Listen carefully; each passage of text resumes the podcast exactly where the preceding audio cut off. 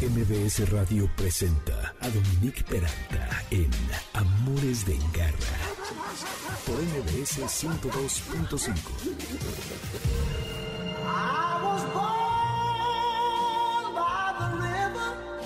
Uy, esta es una gran canción que ha hecho historia, que narra la vida de tantos, de todos, no solamente individual, sino de un país y de, tantas cosas que han ocurrido a lo largo de la historia. Él es Sam Cooke y la canción se llama A Change is Gonna Come, como siempre. La vida está llena de cambios y no tenemos que hacer más que aceptarlo, porque indiscutiblemente la única constante en nuestras vidas es el cambio. Hoy es sábado 24 de julio, bienvenidos a Amores de Garra en Spotify van a mi nombre y buscan la lista de Amores de Garra y van a encontrar toda la música que he puesto a lo largo de varios años que lleva el programa. Y si ustedes se han tenido que mudar de casa y tienen un lindo gatito, seguramente se han puesto a pensar cómo hacerle para que su gato, que es neofóbico, es decir, que no les gusta la novedad, se adapte fácil al cambio y no sea tan estresante. Pues Miriam Márquez, etóloga, nos va a dar los pasos a seguir para triunfar en esta hazaña.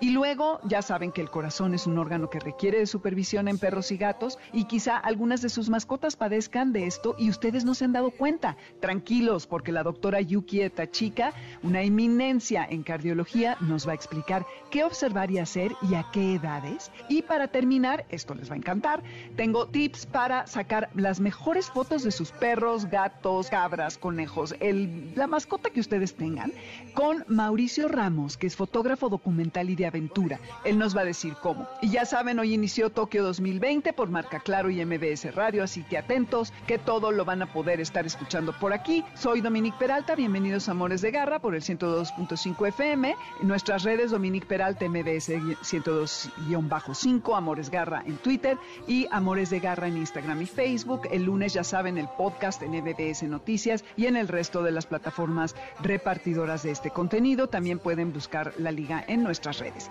Y antes de empezar, ya después de todo este choro, nada más rápido le quiero mandar un saludo a Claudia Marinera, a Celina Fernández, que la semana pasada nos envió un mensaje que su perro Nani tiene cáncer de mama, y, pero estábamos en la unidad móvil y la verdad ya no nos pudimos conectar para desearle lo mejor y contarles que este tema nos lo sugirieron en Twitter. Así que ya, sin más preámbulos, vamos. Garra Tips. Miriam, por fin, Miriam Márquez, ahora sí ya te doy la bienvenida, porque después de todo este rollo, Miriam Márquez saben que es etóloga y que ha estado con nosotros en varias ocasiones y que ahora nos va a hablar de cómo hacer que una mudanza con nuestro gato sea menos estresante para el animal. ¿Qué es lo primero que tenemos que hacer, Miriam? Pues primero, bueno, gracias por el espacio y es un tema súper importante, ¿no? Porque como lo mencionaste, al gatito cualquier cambio que se genere en su medio ambiente le va a generar un estrés y esto puede tener manifestaciones negativas en el comportamiento. Entonces, lo ideal primero, sabemos que nos vamos a mudar, prepararle una zona de seguridad, puede ser la habitación del propietario, donde se sienta el más seguro, en lo que hacemos el cambio de todos los muebles, ¿no? O vamos eh, guardando los, los muebles o las cosas. Algo súper importante también que tiene que ayudarle son las feromonas. Esto le va a ayudar a mitigar el estrés y la ansiedad, porque cuando él va marcando con carita, va dejando mensajes de seguridad en el sillón, en la cama, en las zonas donde duerme, donde descansa, donde toma el sol. Cuando movemos todos los muebles, vamos quitando estos mensajes. Entonces, mm. esto le va a alterar. Por eso es importante las feromonas y la zona de seguridad. Hay una feromona que se llama facial F3, la que libera él cuando está contento, y esto va a contrarrestar este, esta sensación de estrés y de ansiedad. La vamos a mantener un poco más tranquilo. En la zona de seguridad, podemos llevar su platito de agua, de comida, eh, algún juguete o si ya está acostumbrado para que esté más tranquilo y evitar que vea como todo el cambio. De todos modos, él va a percibir que ya sacamos maletas, que ya la ropa no está en su lugar. Entonces, mientras estos cambios sean los menos bruscos posibles, para él va a ser mejor. Oye, Miriam, ¿y estos mensajes de seguridad de los que hablas los emiten a través de los olores que van dejando en los distintos lugares y muebles de, de la casa? No significa significa que van marcando el territorio a, través de su orina, porque no, faltará quien diga, Dios mío. No, Marcando me refiero a, por ejemplo, los que tenemos gatitos, sabemos que cuando están contentos o llegamos de trabajar, con la carita, eh, con la parte lateral y frontal, nos restriegan en las piernas mm. eh, o en el dorso. Ellos así van marcando y van dejando estos mensajes. Entonces, esa señalización que ella me puso es porque está contento. Él, de la misma manera, con la carita, puede dejar un mensaje en el sillón, en la cama, donde toma el sol, donde se siente seguro, donde él se siente tranquilo. Entonces, a esos mensajes me refiero. Oye, ¿y cómo decías que se llama esta hormona, la F3, que es la de la... Sí, la feromona facial es la llamada feromona de la felicidad del gato. Ah, ok, ok. Ay, qué bonito. Sí, eh, hay mucho que no sabemos de, de, nuestros animales. Ok, entonces le vas haciendo su lugar seguro, él ya se está dando cuenta que algo viene, que hay un cambio y luego, ¿qué, qué hacemos? Luego, eh, las ya, por ejemplo, en la otra casa también para que él llegue, también es importante colocar las feromonas. Hay veces que los gatitos se llegan a estresar tanto porque no tenemos un manejo adecuado que llegando a la nueva casa se van, ¿no? Ha habido propietarios que este, están alarmados porque se les pierde el gatito y ellos buscan otra casa o buscan regresar a la anterior, ¿no? Porque a veces es tan, tan fuerte el cambio para ellos que se les la, adaptación. Entonces, esta misma feromona sintética es importante también colocarla en la nueva casa. Obviamente, eh, ir generando, este, igual generar una zona de seguridad en la nueva casa, en la que acomodamos todo, para que cuando empiece a tener ya acceso a las demás áreas de la casa se sienta un poco más tranquilo, porque este mensaje de seguridad eh, ya lo tiene también en casa, en la nueva. Ok, eso es importante. Ahora, si no tienes las hormonas sintéticas, el empezar a colocar lo que le pertenece al gato como su camita, tal vez alguna cobija, el sillón en donde siempre se echa, primero que nada, ¿eso sería una buena estrategia? Sí, y siempre, este, tal vez podamos tener alguna manifestación de, del estrés que puede ser que se empiece a orinar donde antes no lo hacía o en la casa que empiece a orinar este, en, diferentes lugares. Entonces hay que estar muy atento a estos, estos signos que van manifestando, ¿no? El orinarse donde no se debe, el, este, si deja de comer, al principio va a estar muy asustado si no tenemos el apoyo de las hormonas y va a empezar a esconderse en lugares, este, por ejemplo, en el closet, abajo de la cama, abajo de los sillones, que son poco accesibles para nosotros como propietarios. Entonces, sí es importante que, que, lo apoyemos lo más posible, tal vez invitando un poquito al juego, acariciándolo. Si estoy, este, tal vez, por ejemplo, en la sala, ya no tengo los muebles, me puedo sentar con él y acariciar, acariciarlo y reforzarlo positivamente con algo que le guste mucho, ¿no? Como un premio, que puede ser, este, al gatito le gusta mucho el alimento húmedo, entonces puedo hacer pequeñas bolitas de alimento y dárselas, acariciárselas y jugar con él en la parte donde va a estar la sala, para ir asociando positivamente la nueva casa para él.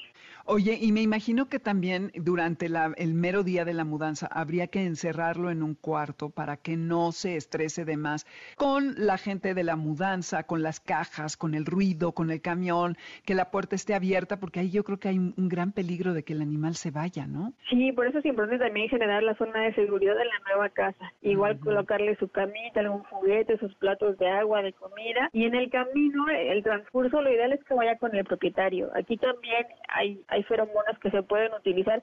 Más eh, la recomendación de las feromonas porque va, él va a estar en un estado de estrés pues alto por los cambios tan drásticos que está sufriendo. Hay unas que se pueden colocar en la transportadora. El efecto nos dura de 4 a 5 horas para viajes. Entonces, en el automóvil lo que yo puedo hacer es ya lavada mi transportadora, le puedo colocar cubrecamas que son como pañalitos o una mantita que tenga, que esté acostumbrada a él. Y puedo colocar también una mantita que sea de tela oscura, pero que sea permeable al aire para que se pueda ventilar con facilidad. En el coche también ya sabemos que hay música especial para relajar gatitos. Puedo subir los cristales del automóvil, colocar la música y eh, colocar un poco el aire acondicionado para que sea un ambiente agradable. Entonces con esto también ya tengo un ambiente de, tranquilidad para que él pueda ir eh, relajado en el transcurso de la casa vieja a la casa nueva. Ah, eso está es muy importante. Oye, y si hubo un, una mascota en el lugar anterior, habría que hacer una profunda limpieza para que eh, con ese poderoso sentido del olfato el animal no, no se incomode cuando llegue allí, ¿no? Sí, eh, como lo mencionas, el gatito es muy sensible del olfato, ¿no? Incluso, este, aunque le hagamos zonas de seguridad, él percibe que hay otra gente que no identifica ese aroma. Entonces, desde ahí comienza a estresarse. En la nueva casa es importante tener una limpieza, agua y jabón, porque si colocamos otro tipo de productos, son muy sensibles. Y a veces puede quedar algún residuo y, podemos irritar ya sea la piel o algo. Entonces, limpiar perfectamente bien y este, para que cuando llegue él se adapte muchísimo más fácil, si no también va a tener alguna manifestación eh, negativa o diferente al comportamiento habitual que tiene, manifestando la incomodidad. Claro, sí, hay que aspirar muy bien y todo y tratar de no, eh, sí, de que, que, bueno, nosotros no olemos lo que ellos y, seguramente pensamos que todo huele a limpio, pero en realidad habrá vestigios del animal. Y también ponerle su arenero tendría que ser en el lugar eh, ideal pues que no haya ruidos, que esté privado, etcétera, sería un algo una acción importante casi que llegando, ¿no? Para que él establezca su territorio. Siempre es importante colocar el arenero en lugares donde hay poco tránsito de personas, donde hay poco ruido, porque muchas veces por comodidad o este por higiene, por el olor, lo llegamos a colocar, por ejemplo, en el cuarto de lavado, ¿no?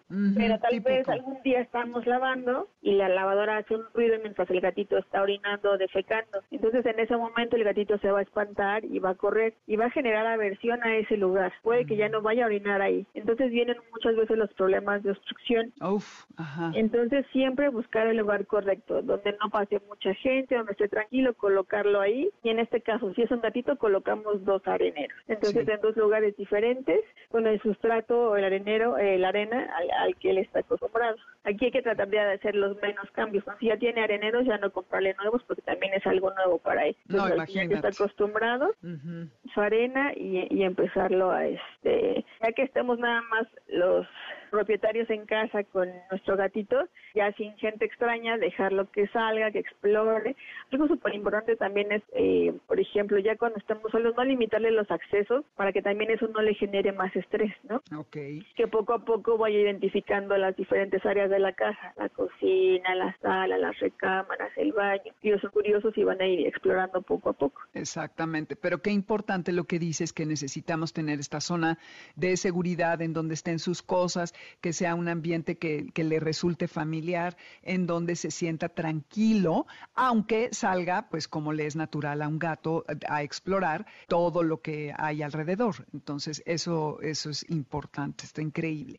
Oye, Miriam, y pues para terminar, si sentimos que nuestro gato como que está ansioso, que no termina de, de adaptarse a la casa, que necesitamos darle tiempo, ¿cómo lo podemos ayudar? Pues uno sí es el apoyo con las feromonas porque nos ayudan un 90 hasta 99% en adaptación, ¿no? Justo para eliminar el estrés. Cuando estamos tranquilos, cuando nos sentimos seguros, adaptarnos a cualquier lugar nos ayuda y es muchísimo más fácil. Cuando estamos estresados y no queremos ni salir, así ha pasado con gatitos que acaban de rescatar, este, ni siquiera salen debajo de la cama o es muy difícil este, sacarlos de abajo del sillón y solamente salen a comer cuando estamos durmiendo, ¿no? Cuando no hay nadie, no hay mm. movimiento. Entonces aquí es muy importante, si no logramos que se adapte fácilmente, consultar a, a nuestro etólogo o a nuestro veterinario para que nos dé una guía y nos lleve otra vez el proceso, ¿no? Desde la adaptación y nos ayude. Porque si no, eh, hay veces que el gatito pues se queda sin meses, ¿no? Abajo, este, del sillón, solamente sale en la noche, ven que come porque baja la cantidad de alimento en los platos. Entonces siempre acudir al veterinario y este, o a nuestro etólogo. Ok, sí, porque a veces pues a pesar de que tomemos todas estas precauciones y estas medidas, eh, pues nos puede rebasar, ¿no? Entonces sí es importante saber. Muy bien. Pues muchísimas gracias, Miriam. Qué maravilla tenerte nuevamente. Y pues bueno, espero, Garra, escuchas que hayan anotado todo. Algo pondremos en las redes para que se refuerce toda esta información. Y eh, en dónde te puede encontrar la gente si te quisiera contactar, porque acuérdense que Miriam es etóloga, entonces si en esta parte de si el gatito no se está acostumbrando, la podrían consultar. ¿Dónde te pueden encontrar? En Adaptil México y Feliway México. Ahí nos pueden mandar mensajitos y ahí nos, nos contactamos. También hay un grupo de etólogos especializados eh, justo en gatitos que son muy reconocidos y también nos pueden apoyar. Así que cualquier duda se los podemos recomendar sin ningún problema. Ay, qué maravilla, muy bien. Pues muchísimas gracias. Nos vamos a ir a un corte y esto es Amores de Garra. Regresamos. Lo que escuchan es Michael Kiwanuka con esto que se llama Cold Little Heart, porque nuestro siguiente tema es el corazón de estos seres a los que más queremos, a veces más que nuestra familia, y que son nuestras mascotas. Volvemos, Amores de Garra. No se vayan, que vamos, va a estar bien bueno este tema, ¿eh? Volvemos. ¡Hey, quieto! Quédate con nosotros. En un momento regresamos. Estás escuchando Amores de Garra en MBS 102.5.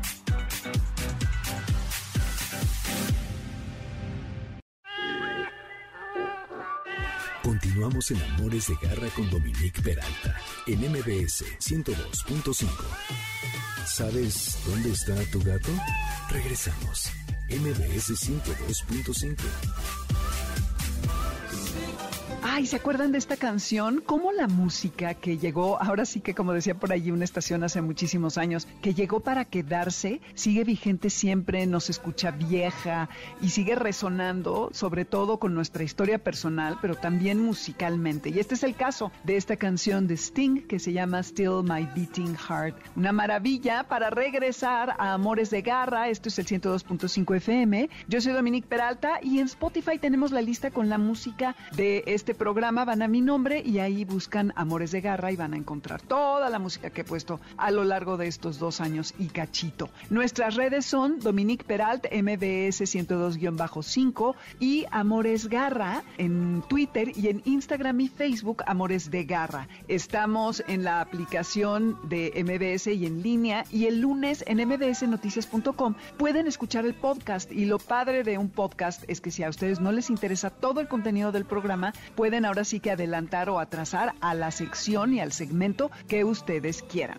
Cuidados de garra. El corazón de nuestros perros siempre lo percibimos como ese lugar desde donde nos dan todo su amor, su lealtad, la admiración y estos actos tan generosos que tienen con nosotros todos los días. Pero el corazón es un órgano que hay que cuidar y que tiene también la posibilidad de caer en ciertos padecimientos a los que hay que estar atentos y que si los detectamos a tiempo, es probable que estas enfermedades no avancen de una manera importante y podamos tener con nosotros a nuestras mascotas más tiempo. Para platicarnos acerca de esto está la doctora Yuki Etachika, que es médico veterinario zootecnista, egresada de la licenciatura y la especialidad en medicina y cirugía de perros y gatos de la Facultad de Medicina Veterinaria y Zootecnia de la Universidad de la UNAM. Tiene 31 años de antigüedad académica en esta misma universidad, impartiendo asignaturas a nivel licenciatura y posgrado y trabaja atendiendo casos clínicos de cardiología y medicina interna en el Hospital Veterinario de Especialidades de la FMBZ de la Facultad de Medicina Veterinaria y Zootecnia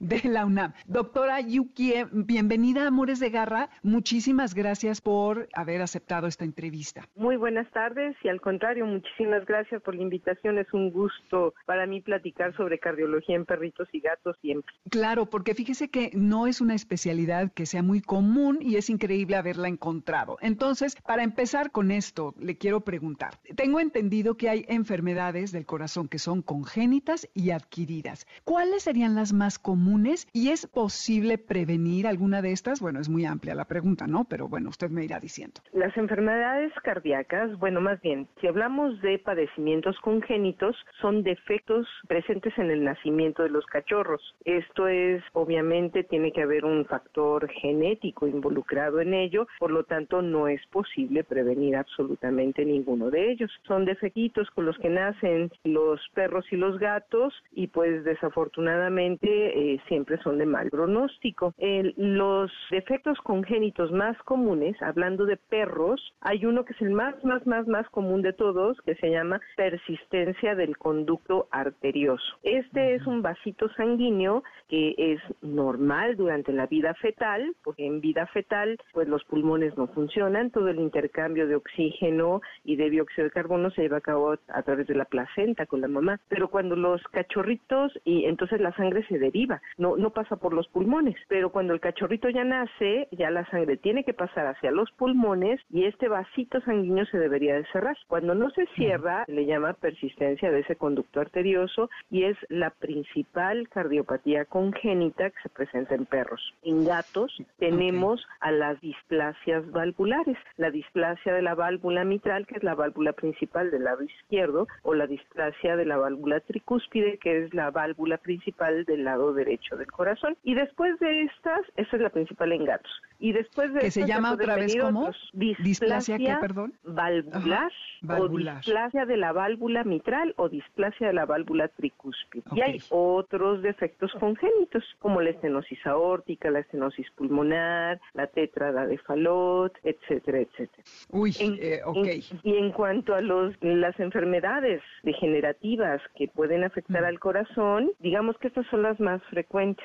Por poner números así muy redondos, de cada 100 perros que lleguen a una consulta veterinaria enfermitos del corazón, 70, o sea, el 70% van a tener una enfermedad degenerativa que se llama enfermedad degenerativa de la válvula, de la válvula mitral. Y son ya cuestiones degenerativas que se dan con la edad, por lo regular se presenta en perritos viejitos y estas cuestiones degenerativas pues son muy comunes en perritos este, de cierta edad.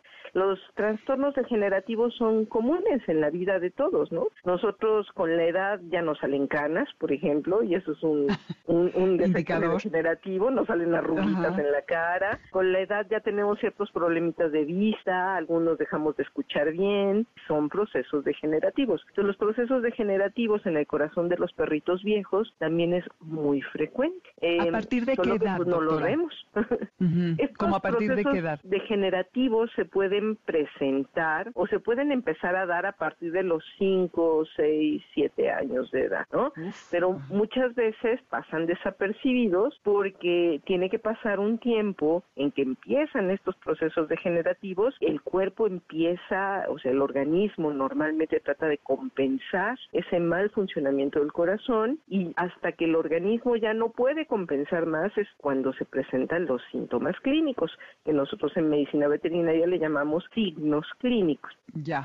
¿Y cuáles serían algunos de estos signos a los que tendríamos que estar alertos como propietarios de perros y gatos y correr al veterinario? Pues básicamente en perros notamos una intolerancia al ejercicio. Perritos que normalmente corrían o, caminaban o subían escaleras, etcétera, de repente ya se ven renuentes a hacer este ejercicio y si lo hacen se fatigan mucho. Tienen una respiración muy agitada, a veces la lengua en lugar de ser rosita les cambia de color a un color eh, morado o color azul y en casos pues muy severos algunos de estos perritos incluso ante el mínimo esfuerzo se llegan a desmayar llegan a perder el equilibrio, se caen, a veces no pierden el conocimiento como tal, pero sí se desvanecen de repente, ¿no? Entonces, esos serían los síntomas más comunes. Además de que podemos ver que el perrito empieza a acumular una pancita, pancita, pancita, y hay líquido en esa pancita, como las personas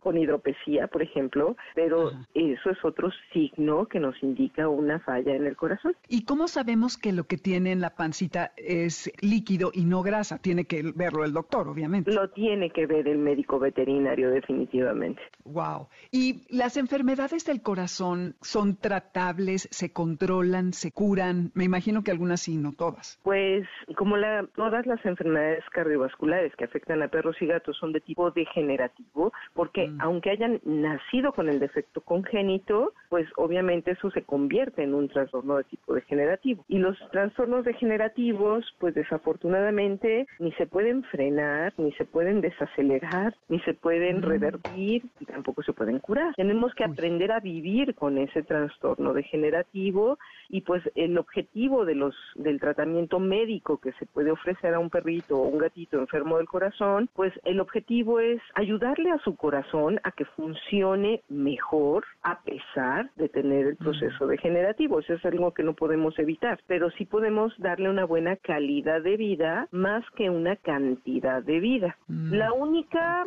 patología que yo podría decir que pudiera ser curada siempre y cuando sea atendida a tiempo es precisamente la persistencia del conducto arterioso. Si este Ok. defectito de nacimiento se detecta cuando el cachorrito, pues bueno, cuando todavía es cachorro el perro, podríamos incluso sugerir una cirugía para ocluir ese vaso sanguíneo y pues el perrito podría estar bien el resto de su vida. ¿No?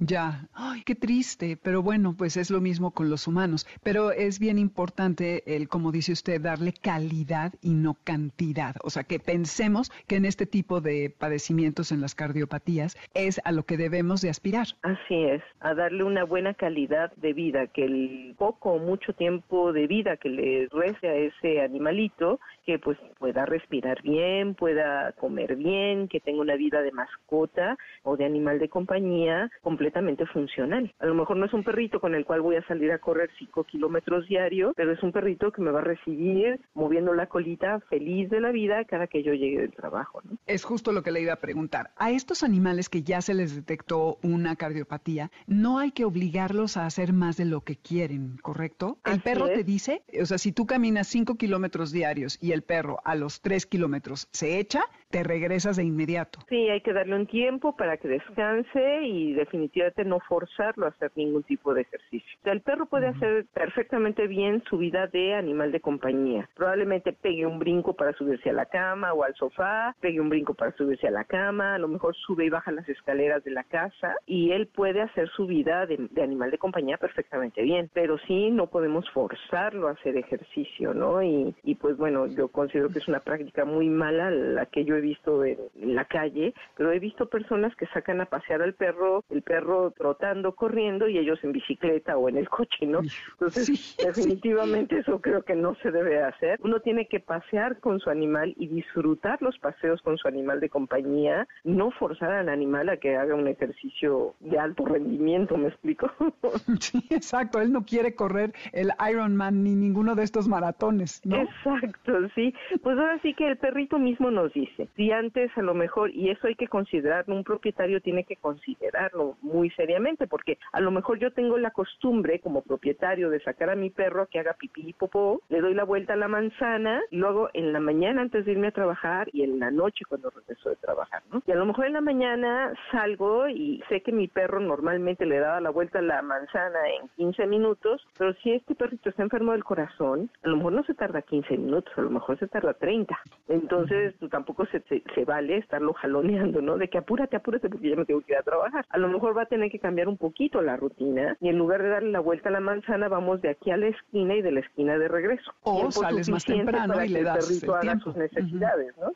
Exactamente. O salir un poquito más temprano, que considerar eso, que si el perrito se tarda más tiempo, darle un poquito más de tiempo. Exactamente, sí, estoy de acuerdo. Es que tenemos que hacerle caso a los animales porque ellos tienen tal tolerancia al dolor, el umbral tan alto y bueno, con tal de complacernos hacen lo que les pidamos. Sí hay Así que es. ser más eh, condescendientes con ellos. Los Así gatos son, doctora Yukie, son más o menos o igual de propensos a estos padecimientos cardíacos. Los, ah, bueno, en cuanto a los defectos congénitos, ya lo platicamos. En gatos, la principal son las displasias.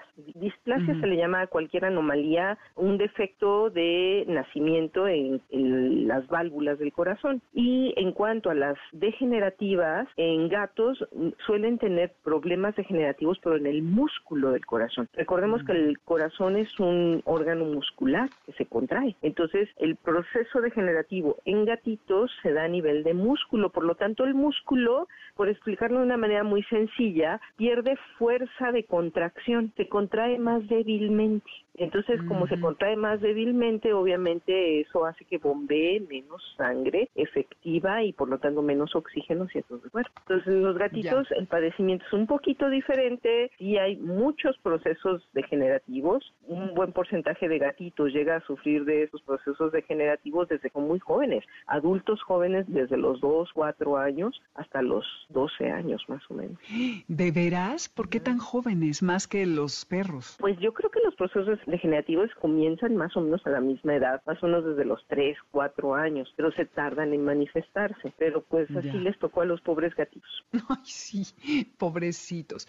Y doctora, para terminar, ¿qué consejos le daría usted a las personas que la escuchan ahora para que puedan tener una mejor salud y mejores cuidados con sus perros, sus gatos, pensando que, bueno, ya todo lo que nos explicó, que en realidad no hay curación, sino hay calidad, hay control y todo esto de lo que nos ha hablado. ¿Qué debemos hacer para que nuestros animales estén en mejores situaciones físicas? Bueno, yo creo que la cultura de la prevención es algo muy importante y no es, quiero aclarar que utilicé la palabrita prevención porque es algo con lo que estamos familiarizados, pero no es en realidad una prevención, no podemos prevenir un proceso degenerativo, pero sí lo que podemos hacer es detectarlo de manera temprana y oportuna. Por lo tanto, ¿qué recomendación le daría a todos los radioescuchas? Que definitivamente si tienen un animalito que pasa los cinco años de edad, ya sea perrito o gatito, que sí lo lleven de manera rutinaria al médico veterinario y que le hagan chequeos generales, ¿me explico? La mayoría de los padecimientos cardíacos se manifiestan a través de un soplo cardíaco, por lo tanto, si el médico veterinario detecta a la auscultación del tórax de ese animalito un soplo cardíaco, pues empezar con todos los procedimientos diagnósticos. Puede que no veamos nada de los signos clínicos que acabo de mencionar. Puede que el perrito no tosa, no se canse, no tenga cambio de color de su lengua, no se haya desmayado, etcétera, etcétera. Pero si ya se le escucha un soplo en el corazón, es momento de empezar a hacer las pruebas diagnósticas pertinentes para detectar de manera temprana ese padecimiento y darle, obviamente, el tratamiento que le ayude a ese corazoncito a funcionar mejor a pesar del proceso degenerativo. Entonces, acudir a su médico veterinario, no hay de otra. Y si el doctor tiene alguna duda, pues obviamente buscar alguna otra eh, atención especializada, ¿no? Afortunadamente ya hay varias, habemos varias personas en todos los estados de la República Mexicana capacitados para detectar ese tipo de problemas. Buenísimo, pues ya saben, Garra Escuchas, tomen nota y si alguien la quisiera consultar, ¿en dónde la pueden encontrar? En la clínica, en el Hospital Veterinario de Especialidades, ¿verdad? Y en el Hospital Veterinario de Especialidades que ahorita desafortunadamente, pues por la emergencia sanitaria, está cerrado, no hemos abierto aún, tenemos ya un año cerrados, pero bueno, obviamente ustedes pueden buscar en todas estas páginas de bases de datos de profesionistas y pueden encontrar a bastantes médicos veterinarios que puedan ayudarles, ¿no? Por mi parte, eh, a través de mi correo electrónico, si gustan apuntarlos, y-U-K de kilo I latina E Yukie T de Tomás Yukie Tachica Yukiet perdón T de, mi apellido Tachica arroba unam.mx Perfecto. Pues le agradezco muchísimo doctora Yukie Tachica su tiempo. Ha sido muy valioso lo que nos ha compartido y espero en otra ocasión pueda volver para platicar más con nosotros. Con todo gusto. Muy buenas tardes a todos. Igualmente. Ya vieron Garra Escuchas lo importante que es el estar al corazón de nuestros animales y a las señales que nos pueden indicar que puede haber un problema. Nos vamos, pero regresamos rapidísimo con esto que se llama Caveman, The State of Mind y vamos a volver con, les va a encantar, tips para que tomen mejores fotografías en la voz de Mauricio Ramos, que es un fotógrafo documental y de aventura que ahorita está en Perú fotografiando al cóndor. ¿Y qué creen? Que les va a dar estos tips para que ustedes desde su teléfono, su cámara, puedan tomar las mejores fotos. Volvemos. Esto es Amores de Garra. ¡Hey, quieto! Quédate con nosotros. En un momento regresamos.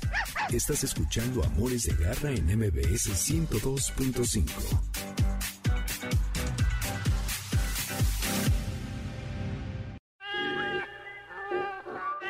Continuamos en Amores de Garra con Dominique Peralta en MBS 102.5. ¿Sabes dónde está tu gato? Regresamos. MBS 102.5.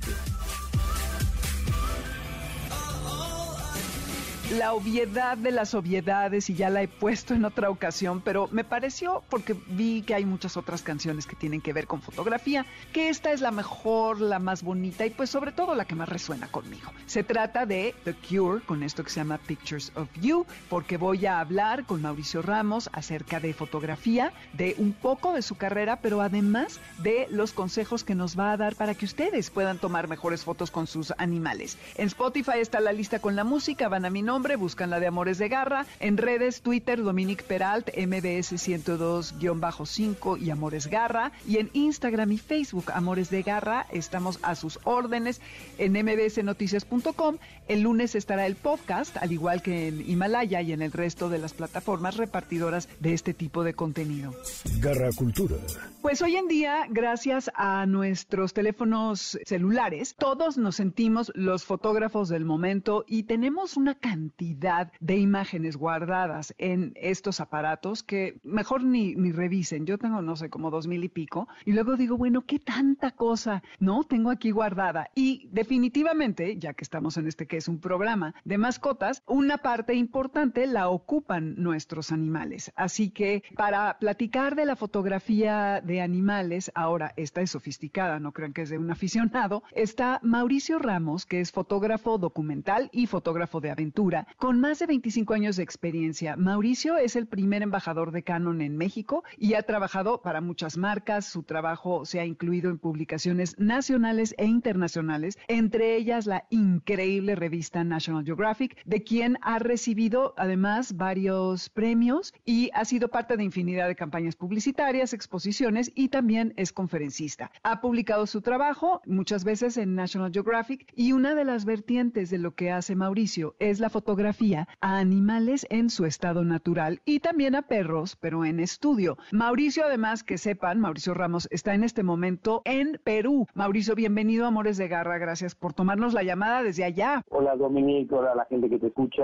eh, al contrario, gracias por la invitación, un placer de sumar con la gente que, que hace, ¿no? que construye y que da información, así que padrísimo, gracias por la invitación. No, al contrario, gracias a ti y cuéntanos para que muramos de envidia a todos qué estás haciendo en Perú en este momento. Bueno, vengo a un viaje al altiplano, que es, bueno, Perú es un país mágico, ¿no? uno de los 14 países biodiversos del mundo, junto con México, y voy a a aprovechar los cóndores a, un cañón, en el, se llama el Cañón del Colca, y es uno de los mejores lugares del mundo para ver esas aves que son impresionantes, ¿no? Una envergadura de 3 metros, con el tamaño de un avión, hoy que pasan volando muy cerca. Hay que ir muy, muy temprano, pero es un espectáculo que, que la gente debería ver una vez en su vida. ¡Wow! Qué, ¡Qué maravilla! Hace algunos años heredamos una suscripción a la revista National Geographic y leí un comentario de John Stanmeyer, que es fotógrafo de esta revista, que decía que la fotografía es 10% fotografía, 90% resolver problemas y todo construido alrededor del 100% de la serendipia. Entonces, en este trabajo que es muy complejo porque estás hablando de sujetos que a los que no puedes manipular, ellos vuelan sobre ti y hacen lo que tienen que hacer sin que tú tengas ninguna incidencia en su comportamiento. Entonces me imagino que hay cosas que son muy difíciles con las que has tenido que lidiar, tanto físicas como mentales. ¿Tienes alguna anécdota que nos quisieras compartir? mira, cuando trabajas afuera y más es con, con animales, hay muchas variables que no puedes controlar, Entonces depende eh, de que la luz funcione, de que la locación sea la temporada correcta. Y con los animales, de entender el comportamiento, que creo que ahorita va a ser un tema bien interesante de que pongamos en la mesa con la gente que está escuchando y que está interesada en hacer mejores fotos de sus, de sus mascotas. Eh, los animales tienen sus ritmos, tienen sus tiempos, ¿no? Y hay que aprender. Hay un estudio, los etólogos estudian el comportamiento de los animales. Entonces, cuando yo trabajo para National Geographic, necesito trabajar de la mano de un etólogo que me diga en qué momento, ¿no? Cuál es la hora del día en que el animal va a estar más accesible a ciertos lugares donde yo pueda publicarme para tomar las fotos, porque si no es, muy frustrante, ¿no? De verdad, es impredecible el comportamiento de los animales, tal cual lo dices. Y bueno, sí tengo muchas historias, pero no quiero quitarme, quitar los 15 minutos. Un día de verdad te platico, te mando fotos de un reportaje de National Geographic que hice en, un zoológico y meterte a las jaulas con los leones y con las jirafas. Y mm. bueno, de verdad súper interesante porque estás trabajando con especialistas, ¿no? No crees que fotógrafo mete ahí a la, mano de Dios, ¿no? Hay que siempre trabajar en equipo, perdón. Claro, y son imágenes muy importantes, sobre todo para esta revista y bueno, para todas. ¿Qué crees tú, Mauricio, que aportan estas fotografías, tanto al hábitat de los animales que retratas como a los animales mismos?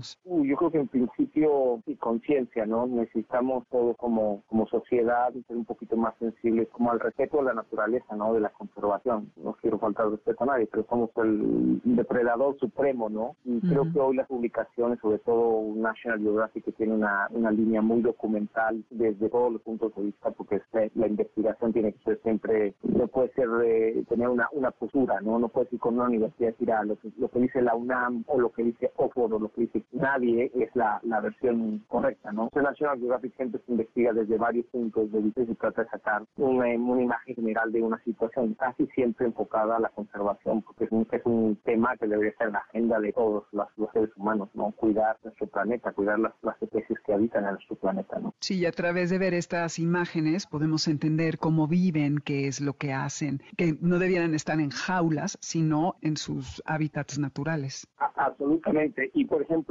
ese reportaje que yo en el zoológico de Tacango, que justo es el, choque, ¿no? Dices, ah, pero los animales tienen que estar en su estado natural. Todos pensamos lo mismo y todos coincidimos con ese punto. Infelizmente, nosotros los humanos nos estamos acabando su, medio ambiente, ¿no? Su ecosistema. Entonces, hoy algunos zoológicos cumplen una función bien importante, la educativa, donde la gente puede ir y ver esos animales y sensibilizarse con su belleza, con su función, ¿no? Alrededor del medio ambiente también, porque los animales juegan una parte fundamental en el ciclo de la vida. Y por ejemplo, el zoológico de Tacango tiene un programa de reproducción súper exitoso. No sabes cuántos animales nacen ahí, leones, jaguares, jirafas, hipopótamos, de todo. Eso también es una parte hoy importante que aportan algunos zoológicos que tienen, pues, es como una pequeña arca de Noé donde los animales se siguen reproduciendo, porque infelizmente nosotros nos hemos acabado sus bosques y sus selvas, ¿no? En dónde viven los animales salvajes ahora. Es un tema bien complicado y, como te decía, National Geographic nos toma una postura a favor del zoológico o no, solo muestra como las diferentes opciones que hay, perdón, las diferentes eh, posturas que hay de, cada tema, ¿no? la gente puede reflexionar y tratar de ser consciente. Exactamente, pues sí, eh, es algo que inspira siempre que vemos las fotos fijas en distintas publicaciones. Entendemos, ¿no? Mucho de, de lo que significan estos hermosos animales en sus lugares naturales. Oye, Mauricio,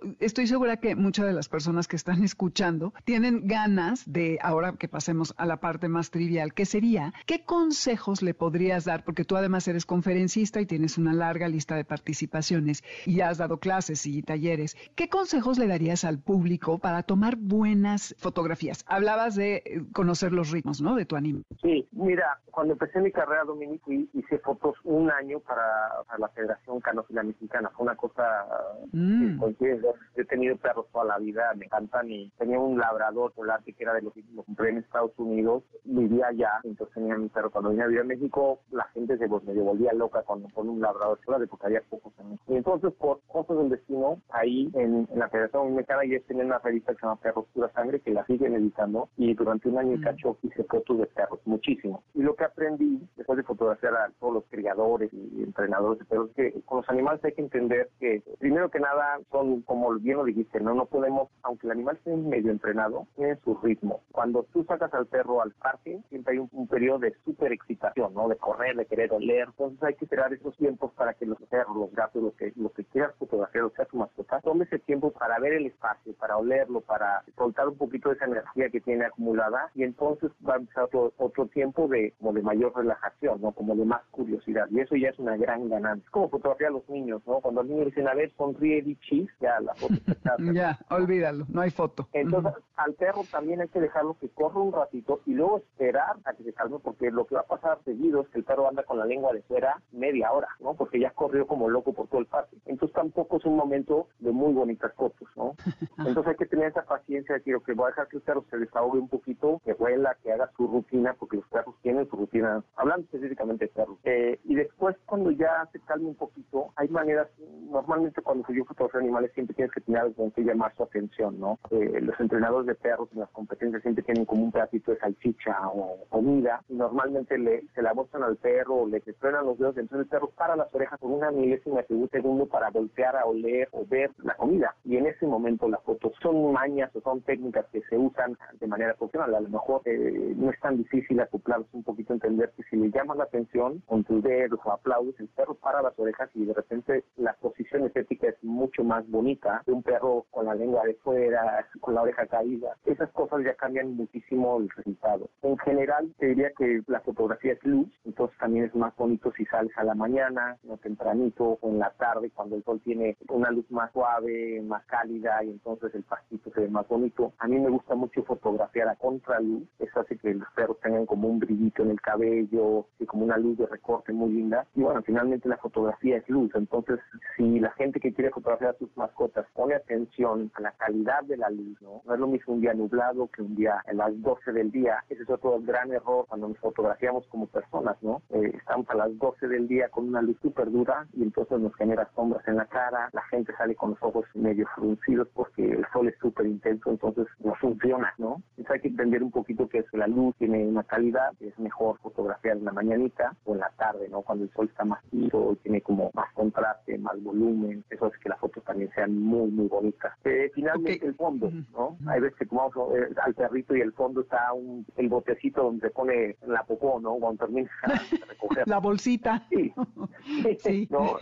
tengo unos amigos que son geniales que tienen un programa de televisión y una vez viajan a Estados Unidos a entrevistar a un piloto de carrera súper famoso y se toman una selfie con, con la letrina de la pista atrás, ¿no? no. O sea, este te estoy hablando que es el super campeón, ¿eh? super, super el dios del motociclismo. No, no, no, no. Y una foto con él, con la no, el fondo es súper importante, ¿no? Entonces, si eso lo pensamos con tiempo, dices, bueno, me voy a parar acá, voy a esperar, a veces ponerle un poquito de comida en un lugar o su juguetito, ya lo pones en el lugar que, tú quieres que quede el, el, perrito, y entonces ahí le haces un, un aplauso, cosa que hay que estar como listos, porque obviamente va a ser algo que va a durar una décima de segundo que el perrito va a voltear, va a parar las orejas ya está más o menos la foto un poquito pensada. Entonces la anticipación es súper importante con los animales.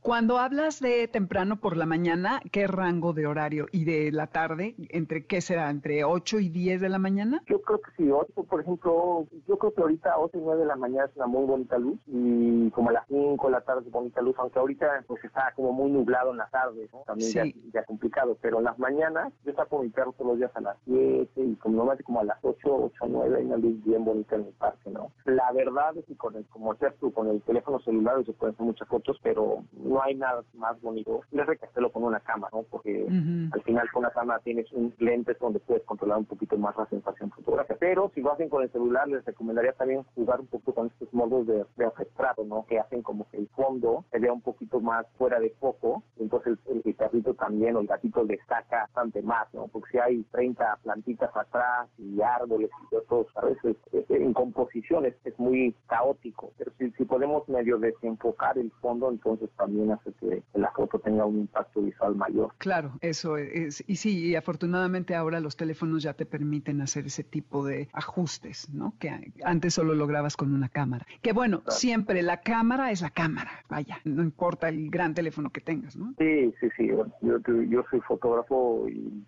a mí cuando me preguntan siempre digo que el teléfono lo hicieron para hablar por teléfono. pero, la verdad soy un admirador de la tecnología alrededor de esos, aparatos, pero sí, para mí no hay como hacer una fotografía con una cámara, ¿no? Totalmente de acuerdo, pero pues ahora se complica porque cargarla y para qué si ya traemos el teléfono, sobre todo si no somos profesionales, ¿no? Que es lo que tú eres. Mauricio, qué interesante. Oye, ¿tú qué dirías que necesita un fotógrafo documental y de aventura como tú? ¿Cuáles son tus herramientas principales? Primero tener una cámara. Obvio la cámara, sí. Hoy eh, está muy especializado el tema de la fotografía, entonces lo más importante para un fotógrafo es invertir en, la óptica, ¿no? hay una gran variedad de lentes. Entonces si vas a ser fotógrafo de documental, pues necesitas ciertos lentes. Si vas a fotografiar fauna, necesitas otro tipo de lentes. Si quieres hacer retrato, entonces eso es algo muy importante a pensar porque cuando pasa mucho, ¿no? La gente dice, ah, me quiero comprar una cámara y quieren tomar fotos de todo. Y sí se puede, ¿no? Pero si lo quieres hacer ya de manera más formal, pues qué lente usas te va a dar un resultado muy diferente. Y por ejemplo, yo ahorita ir a fotografiar los cóndores tengo que llevar un telefoto, no puedo ir con un lente angular, ¿no? Entonces, difícilmente voy a ver un ave, por muy grande que sea, que está volando a 50 50, 100 metros, pues no la voy a ver. Entonces necesito un teléfono. Entonces esa decisión es fundamental. Infelizmente, si la gente siempre pensamos, ah, bueno, ¿cuál es el más barato? En fotografía esa es una mala decisión porque la calidad de, los cristales de tu lente va a ser proporcionada la calidad de, la foto que haces. Imagínate yo llegara con National Geographic y tomo mi foto, la quieren poner en la portada y la foto no tiene una, nitidez increíble. Difícilmente me van a contratar, ¿no? Porque no, la calidad es eh, importante, ¿no? Muy importante. Exacto. Entonces, hoy lo que creo que para contestar tu pregunta, yo creo que primero sería bueno tomar algunos cursos. Hoy hay muchísima información disponible, ¿no? Para la gente vea, ¿no? Porque queremos, como te querer fotografiar todo, pero difícilmente lo van a poder hacer bien con una cámara genérica, Es una cámara y un lente genérico. Entonces, a lo mejor puedes tomar un curso eh, de algo, de un tema en particular y ver si es realmente lo que quieres. Y entonces, a partir de ahí, te puedes ayudar qué, lentes comprar, eh, ¿no? Leer un poco. Porque luego, después de practicar muchísimo, ¿no? Salir a la calle a tomar. En esta época de pandemia, pues sí, quizá no es el mejor consejo, pero igual hay que hacerlo, ¿no? Con cuidado, con precaución, pero hay que salir a practicar. Sí, la práctica es el maestro, bien dice el dicho. Mauricio, muchísimas gracias. ¿Nos puedes dar tus redes si alguien te quiere seguir, quiere ver tu trabajo? Eh, ¿A dónde te pueden encontrar? Sí, con todo gusto. En Instagram estoy como Mauricio Ramos, de M de Vázquez Mellado, que es mi apellido materno. Ajá. Y en Facebook es Mauricio Ramos, diagonal, foto, con, con F, soy mexicano y hablo español. Eso. tengo, una, tengo una onda con todos los que, los que todo en inglés. Porque ah, sí, en un país con un idioma tan bonito, porque tienes que hablar en inglés. Estoy totalmente de acuerdo contigo. Pues que tengas mucho éxito con los cóndores y ojalá y nos mandes por ahí una fotografía para ponerla en las redes y que la gente las vea. Con todo cuenta con ella. Te voy a mandar fotos de algunos de perritos y de cosas y con todo gusto. Maravilloso. Muchísimas gracias, Mauricio. Que disfrutes el resto de tu viaje. Muchas gracias, Miki. Saludos a todos la, la gente que te escucha. No, al contrario, gracias a ti. Espero que hayan tomado nota de cada uno de los consejos de Mauricio, que son buenísimos y garantizan ahora sí que calidad en nuestras imágenes. Garra, escuchas. Me despido. Sigan sintonizados por Marca Claro y MDS Radio para todo lo que tenga que ver con Tokio 2020. Y nosotros nos escuchamos el próximo sábado de 2 a 3 de la tarde. Quédense que viene líneas sonoras con Carlos Carranza. Y en nombre de la manada de Amores de Garra, los saludamos Alberto Aldama, Felipe Rico, Karen Pérez, Moisés Salcedo, Adriana Cristina Pineda y Luis Morán en los controles. Yo soy Dominique Peralta. Nos escuchamos el siguiente sábado. Ahí se ven. MBS Radio presentó Amores de Garra con Dominique Peralta. Te esperamos el siguiente sábado a las 2 de la tarde por MBS 102.5.